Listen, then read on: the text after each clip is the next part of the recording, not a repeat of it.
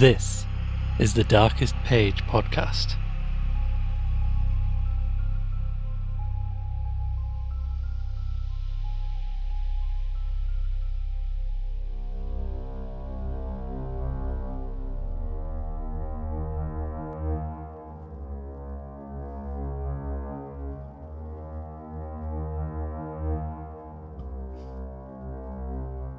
There are some places in the world which seem to have started out with the very essence of charm, and have simply grown less so in our modern age of functionality over beauty. Many villages of the north of England share this feature, but not all. There is a place here where it is almost impossible to believe that there was ever any charm. The winding streets lack the gorgeous sweep and instead clunk and lurch from left to right. The quaint short terrace cottages that should resemble snug and warm abodes seem vapid and empty, with windows too small to offer meaningful light or use, and rooms likewise a fraction too small to offer any sense of real comfort without being cramped. The footpaths are bland. The great places were once lined with trees, red post boxes, and telephone boxes. In the harshness of the modern world, the beauty of these items is left to the fate of modern abandonment of beauty. Yet some places are even devoid of this past character. It also seems that very Mother Nature has never cared for such places. Travelling to them often comes with the greyness of the coming rain and wind sweeping through them. They sit in a small valley alone, and it is an eternal mystery as to why they exist in the first place trapping the foul weather endlessly, no matter the time of year, and lacking all past and current charm and beauty. And yet, I find myself in such a place. A place in which I needed to come and yet simultaneously wished to never set foot after my first vision of it. I come to Bexley in the north for personal reasons only, for it is certain not to be for pleasure in such a place. It was when I arrived that I first saw the dredge of the place, and it was only after leaving the station and searching for the hotel that I was able to glean that the people were just as empty and functional with no beauty. The hotel I have landed myself in is simply called Bexley House. It is one of the more charming buildings in the village, which isn't saying much about the village or the house. But it is opposite the one place I was most interested in, the church across the village green. The only bit of character in the place, and yet left to rot at the heart of the village. After resting, I will go to the church and do what so many have done in the past. I have come to look at the records held there of my family. The records that have not been digitized, the ones held in the vaults collecting dust. It pains me to my very core that I could have blood in my veins from the font of Bexley rot. My room is small with just a desk, a few chairs, a bed, and the usual small kitchen corner. I cannot really complain. It is comfortable enough, and a view to the only nice part of the village was certainly an unexpected bonus. The spire of the church looming over in a soft sunsetting light was the most beautiful thing in this place, without a doubt. And with the desk placed facing it, it was a perfect place to work on why I was here. I needed to find the last few links of the great grandparents here in Bexley. Starting my family tree was something of a passive hobby, dipping in and out over the years until I had hit all the dead ends. The dead ends that nag over the months of not knowing. The dead ends that tease greater family history. The dead ends that present the challenge that seems impossible and unsurmountable. I will not bore and recount with you, dear reader, the entirety of my family history, but will merely inform you of what you need to know for the tale that follows. I am in Bexley because of my maternal great grandparents. My late mother's father, my grandfather, was born in Bexley, but I was never able to find out who his parents were. Hence, why I am here, as there must be something in the parish records of Bexley Church where I must find my grandfather, and most importantly, his parents. Whilst thinking on this matter, I found that I was invariably staring up at the church spire. now shrouded in floodlights, except on one side where the light had clearly either become covered with some undergrowth of the cemetery, or perhaps itself had become damaged or even destroyed.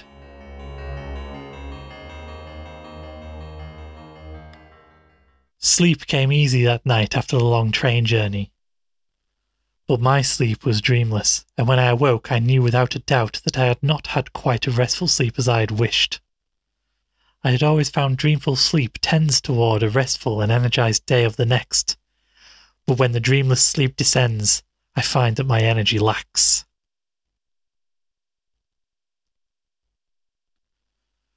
Bexley Church stands in the centre of an overgrown cemetery a handful of graves had bunches of flowers on them, but most were left to the wild cemetery, which clearly had little more than its grass cut in the last few months.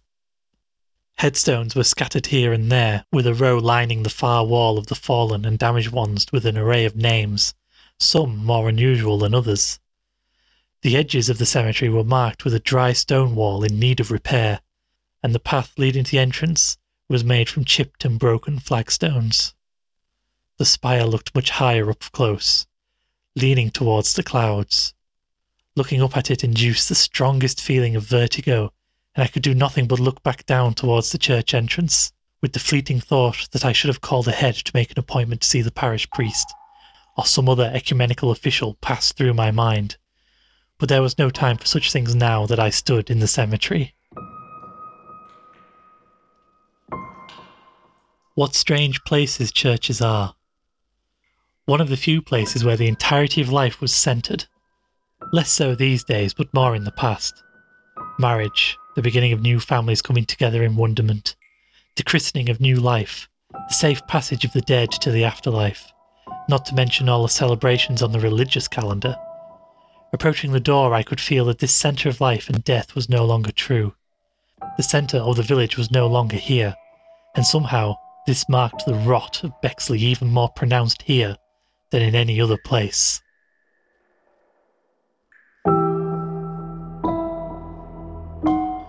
The door needed sanding, painting, and varnishing. The creak as it opened seemed strangely comforting, and beyond, the darkness of the porch was surprising when coming into from the light of the morning. A moment of my eyes adjusting, and I could see beyond into what must have been the south aisle. I called into the church, and only my own voice came back to me. Venturing further inside, it was clear the rot had continued. If one did not look too closely, then all the work and repairs that were needed could have been overlooked. There was still no sign of anyone. The altar at the far end was shrouded in a white cloth, topped with the cross and two unlit candles. I could say I strolled over towards the altar, but that wouldn't be correct.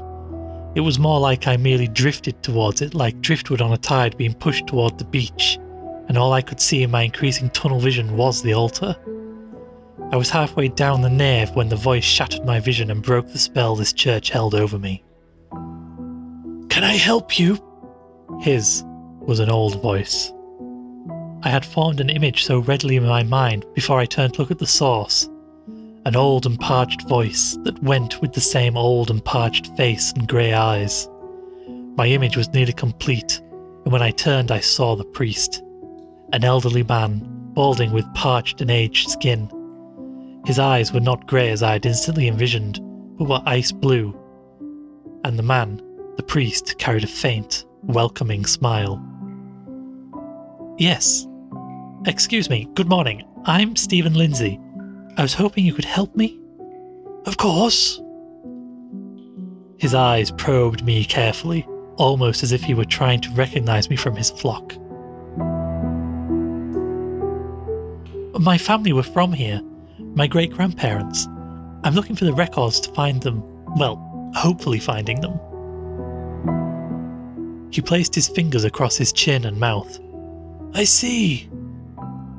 I haven't been in the old records for many, many years. I have a few things to do. If I were to loan you my office and the books, would that be acceptable? Or more than acceptable? After a somewhat clumsy orientation to the priest's office, he, Father Michael Barryman, left me with several old tomes of genealogical gold. Of course, I had only a guess at a range of dates for my great grandparents being here, but I knew that my great grandmother was born and married here. All I had to do was find her. The office itself was nice enough, up a spiral stairway at the back of the church, where Father Barryman had ventured from to accost me so effectively.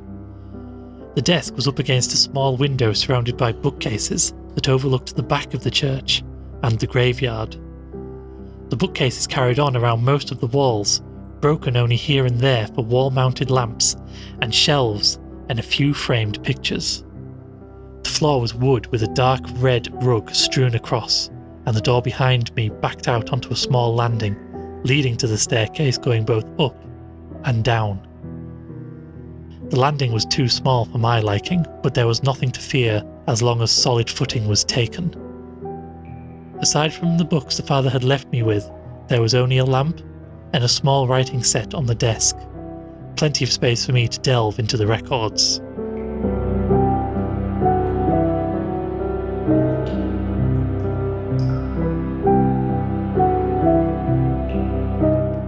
The day wore on, and like many other times when looking into my own family history, I had completely lost track of it. I was buried in the earliest of the records that I was given, when my attention was finally drawn away by a clatter from behind me, like something rolling down the stairway. I lifted my head and looked out the window, half expecting to see some vague reflection behind me of the priest telling me I needed to leave for the day. But there was nothing. I turned and looked up at the half open door and for a moment again expected the priest, but again there was nothing.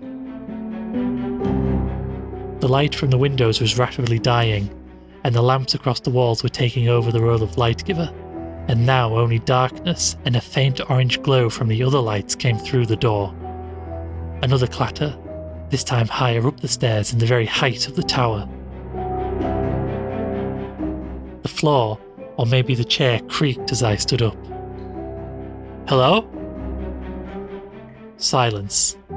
Though afterwards looking back, I could maybe hear something overhead, but this could be the imagination of hindsight. But at that moment, I could hear nothing. The dead daylight left a colder room than I realized.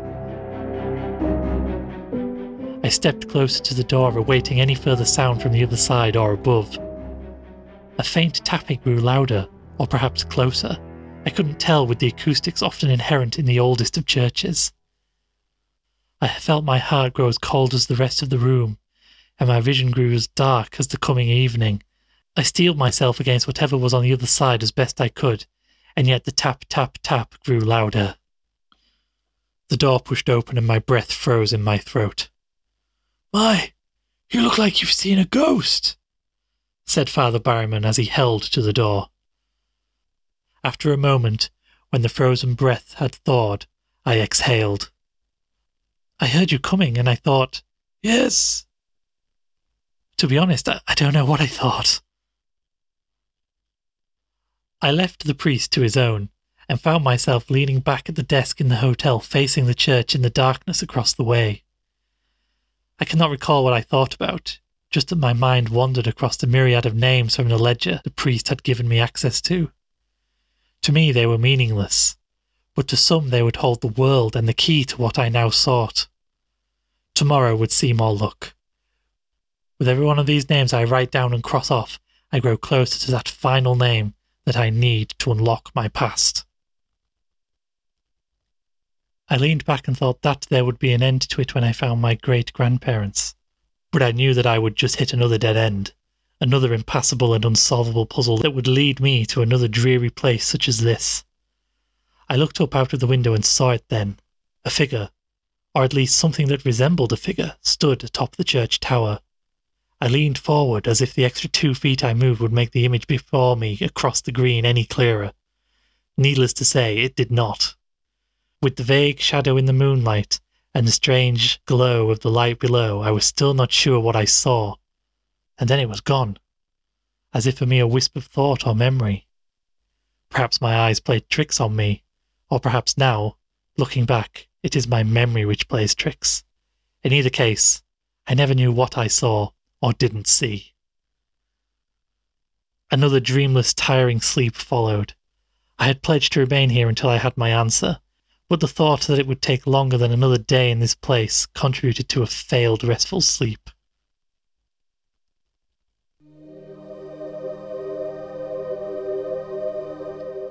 The next day, I was again embroiled in the ledgers, crossing the names off until, after hours of searching, I found it. The key, the words, the person. My great grandmother, Elizabeth Harmon, married George Anderson, my great grandparents. I leaned back in both elation and despair.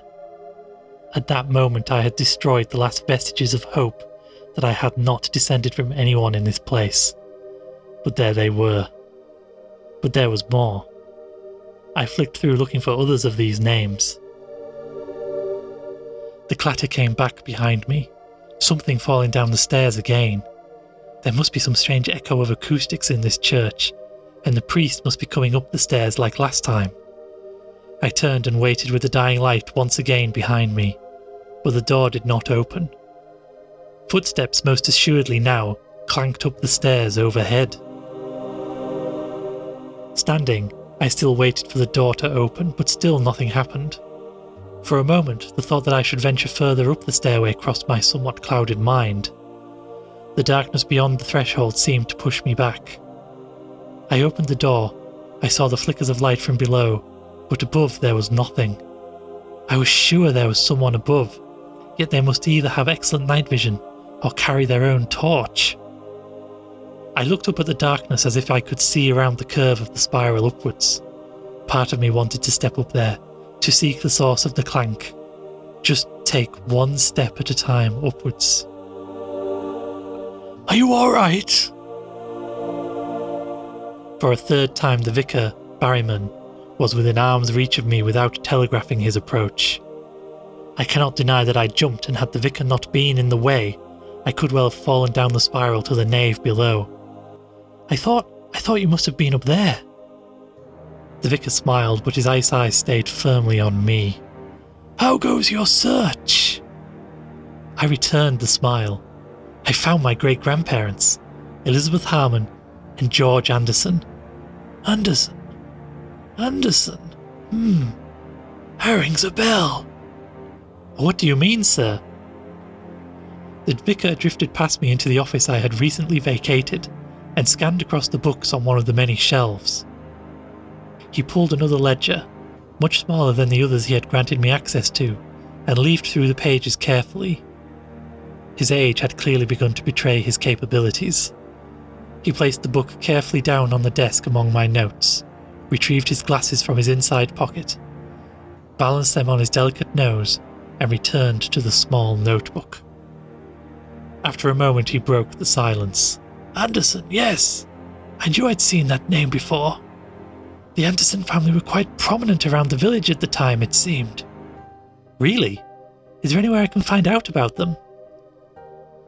He put his ice eyes on me again, and without an expression said, The local museum will probably be able to help you. They'll be closed now. But tomorrow. A clunk echoed overhead. Did you hear that? but my words seemingly fell on deaf ears, as he seemed to neither hear my question or the clank from overhead. Tomorrow I would find out more about George Anderson. Tomorrow. Another day in this terrible place. This terrible place decaying from the inside out.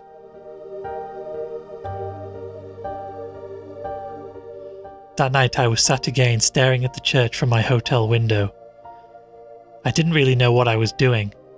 A part of me was waiting to see if what happened the previous night was going to happen again, but perhaps this time I could get a better glimpse at the phantom atop the tower. The muscles in my arms and legs gave out as I grazed sleep more than once. In one of those moments, I was sure the figure was back on top of the church. I couldn't see his face or make out any real features, but I knew he was looking at me, perhaps returning my wonderment. I snapped back from the brink of sleep with the sensation of falling. I had had this sensation at times of exhaustion when falling asleep, but never to the extreme like this. I believe it is called hypnagogic jerk. But this time it was less a start from sleep, but an alertness of danger. Something dangerous was near me, and I could not see or make it out. Sleep was again void of any dreams that night.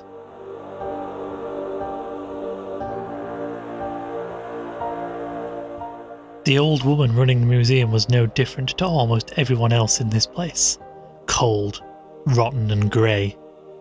She eyed me like some interloper or invader into the village. The museum was uninteresting. The only thing I found of note is what I am about to reveal in these words. There was a wall in the main room, for there were only three rooms and a reception, which had photographs from the old days of the village.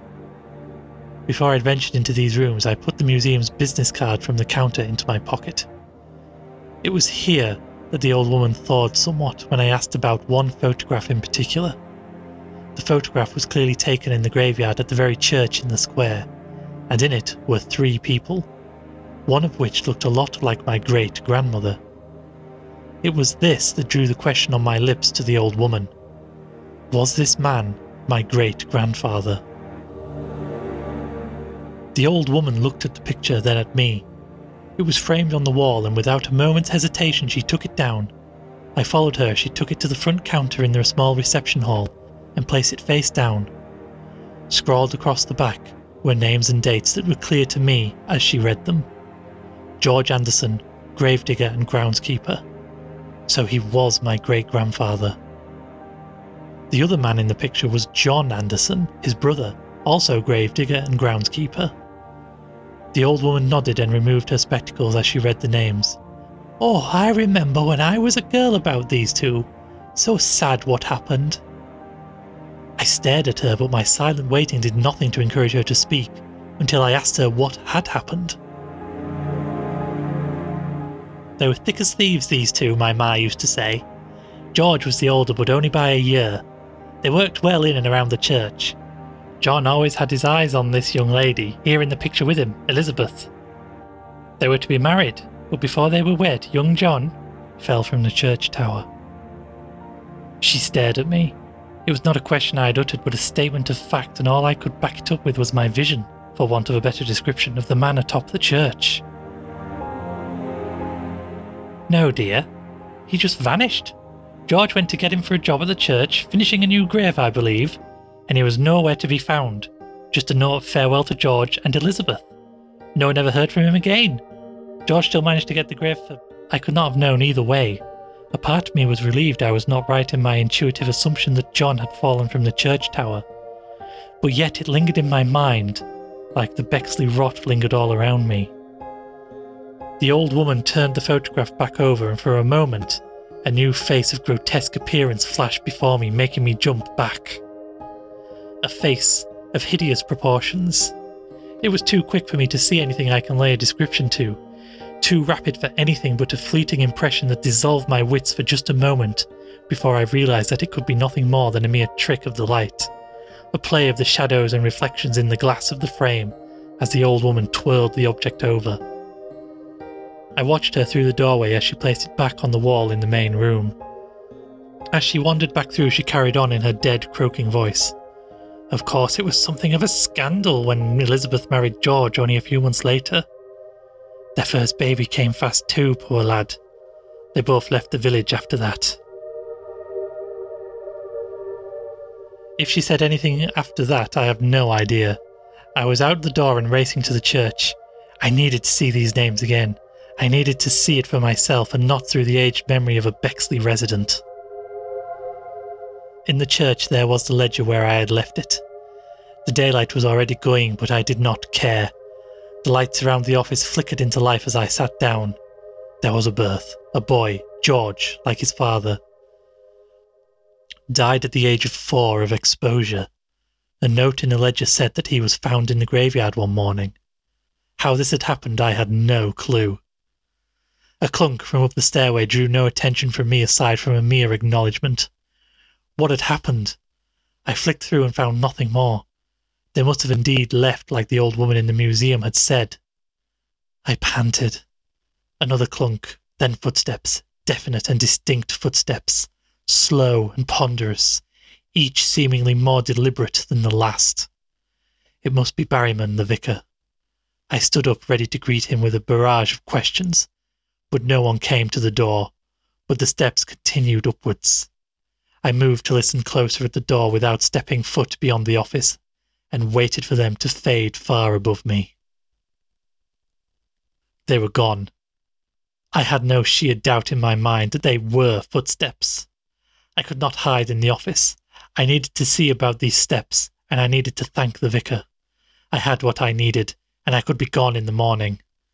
I opened the door and looked out into the gloom of the tower and up around the corner of the stairs. I had never been beyond the landing which housed the access to the office that I had been using the last few days, and somehow it seemed wrong to go beyond and further up. I put these worries and anxieties behind me and crept up the stairs. Hello? Mr. Barryman? No reply. As I gained the stairs, I heard something open and close far above, coupled with the sound of fresh wind. The roof access I assumed, as there would be no other access to the outside at this altitude. I soon came to a ladder attached to the wall, ascending high over the bell and up into the rafters of the roof. With the dim safety lights, I saw what must have been the hatch.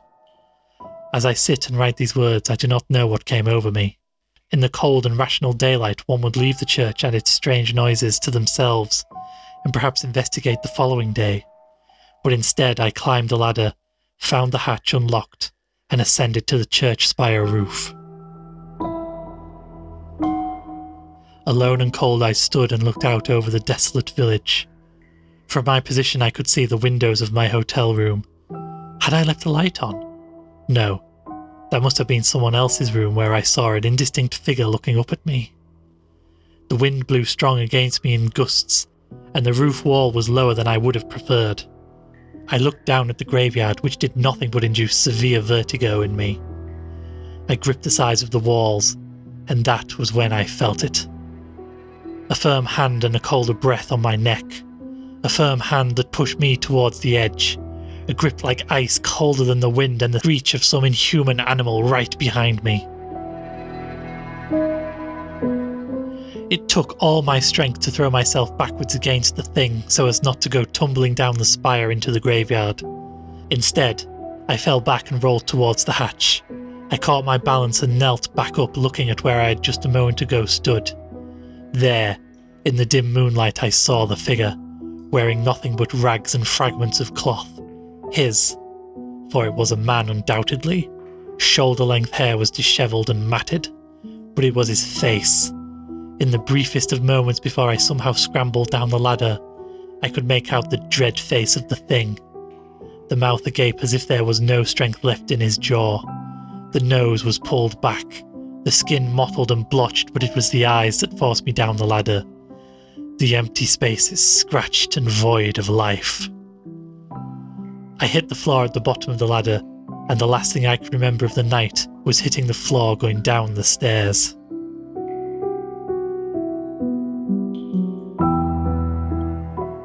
I woke up in the hospital, apparently suffering a concussion and lots of bumps and bruises, but nothing more serious. I was perhaps more comforted by the realization that I was no longer in Bexley. I toyed telling others about the thing I had seen. I wasn't even sure I had actually seen it. That night coiled around and around my mind throughout the few days they observed me, and on my final day in the hospital, I got a visitor the old woman from the museum.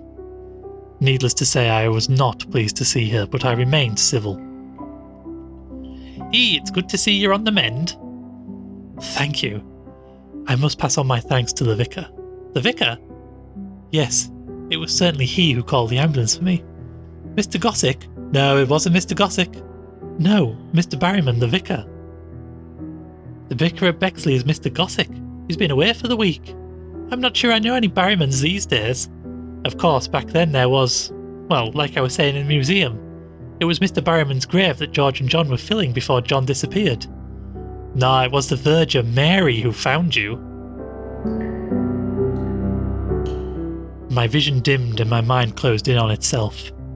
I recall now where I had seen the unusual name Barryman on the headstone stacked against the wall in the graveyard. I didn't speak of the thing I saw, nor did I speak of what I believed to be true that more than one person was laid to rest in Barryman's grave, and there was only one person who could have put him there, and the reason was as plain as Bexley itself. There are some places in the world like Bexley, which did start out with the very essence of charm and have simply grown less so in our modern age of functionality over beauty. Many villages of the north of England share this feature, but not all. There is a place here where it is almost impossible to believe that there was ever any charm. The winding streets lack the gorgeous sweep and instead clunk and lurch from left to right. The rot in this village is not just of the village, but of the people too, and of the people connected to it. Of me. The quaint, short terrace cottages that should resemble snug and warm abodes seem vapid and empty, with windows too small to offer meaningful light or use, and rooms likewise a fraction too small to offer any sense of real comfort without being cramped. And graves shared with those that passed peacefully and forcefully. It also seems that very Mother Nature has never cared for such places. Travelling to them often comes with the greyness of the coming rain and the wind sweeping through them. They sit in small valleys alone, and it is an eternal mystery as to why they exist in the first place, trapping the foul weather endlessly no matter the time of year, and lacking all past and current charm and beauty. I will never find myself in such a place as Bexley. This place harbours ill blood at me and the dead do not rest but live on there and seek vengeance that was never breathed for wrongs long forgotten. I will not continue to look at that line of my family. I will not continue to unearth the graves of what should be left to history. Of what truly happened to me, I am content to leave in the same manner.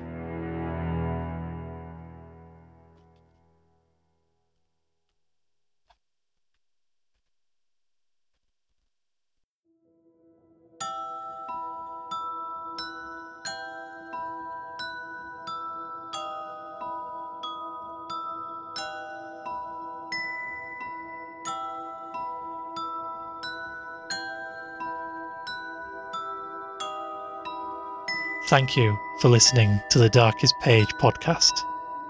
This has been The Visitor of Bexley Village. This episode was made possible with the support of the librarians of the Darkest Page, Alex Smith and Tonks. To see how you can support the Darkest Page, please visit patreon.com forward slash the Darkest Page. I have been your host, and I wish you pleasant dreams.